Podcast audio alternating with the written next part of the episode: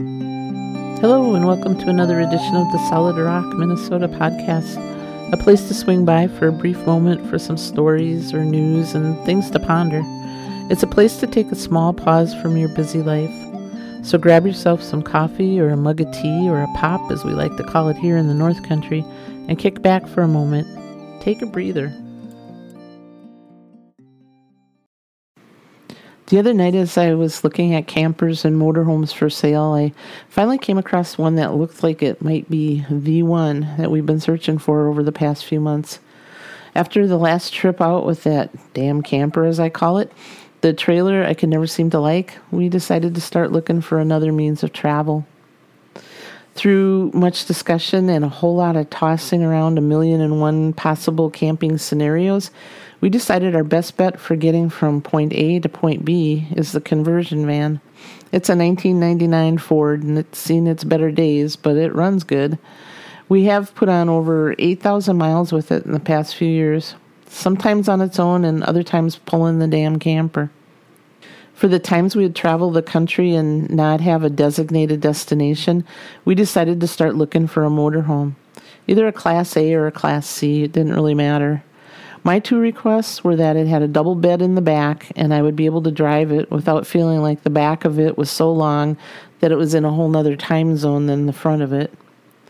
My best half is planning to retire soon after working in large metro clinics as a building engineer for the past 37 years. He's ready and I'm ready to have him retire from the job.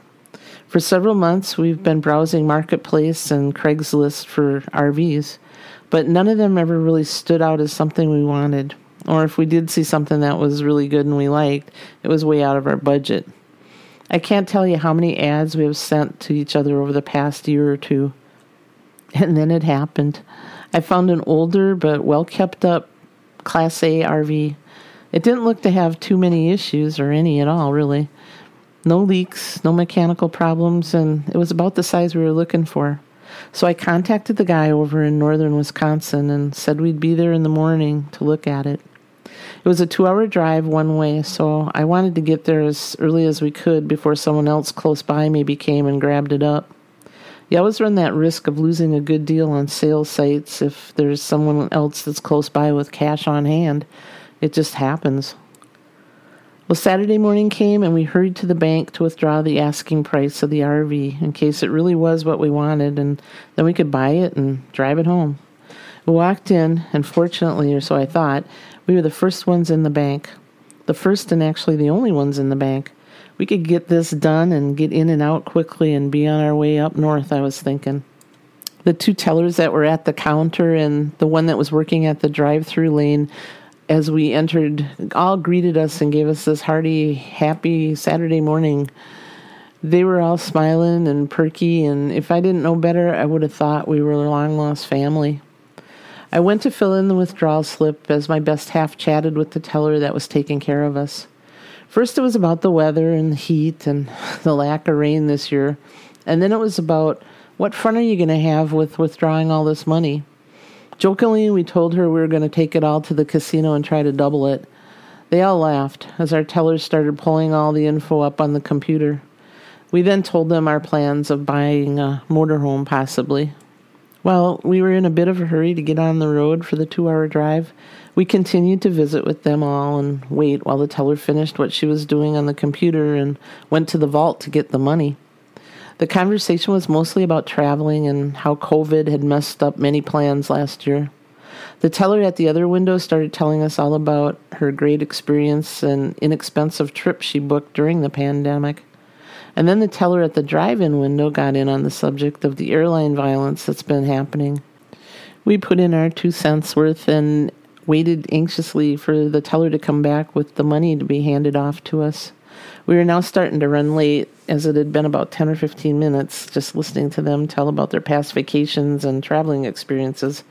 We all agreed that just wear the stupid mask plan was the best to prevent issues on a plane.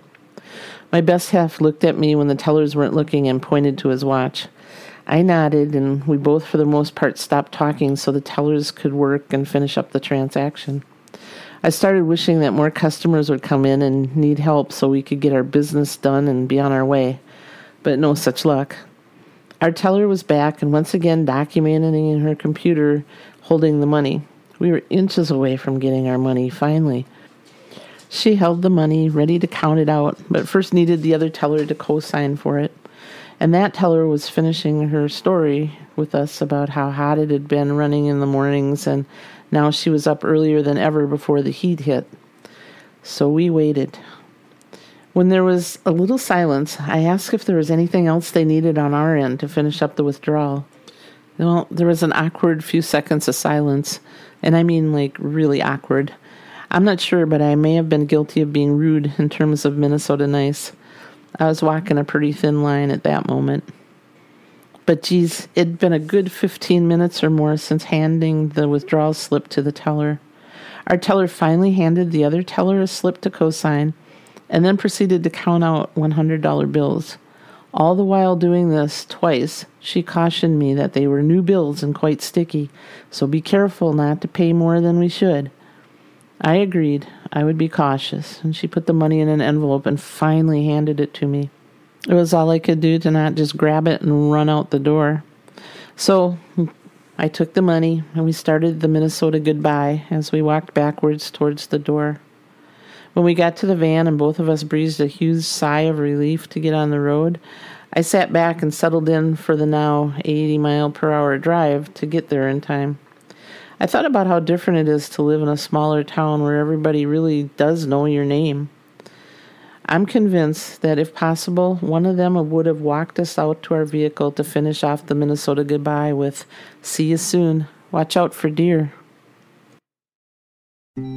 Thanks for listening to the Solid Rock Minnesota podcast. Time is precious, and we're very grateful and appreciate the time you have taken to give us a listen. If you'd like more information about Solid Rock, Minnesota, or you'd like to hear some of our other podcasts, you can find them along with our blog and Monday morning music at our website, www.solidrockminnesota.com. You can also contact us there if you'd like your free Solid Rock, Minnesota bumper sticker. Just message us a place to send it and we'll pop it in the mail. Until next time, may you be filled with life, love, laughter, family, and friends, people who truly know you. Many blessings.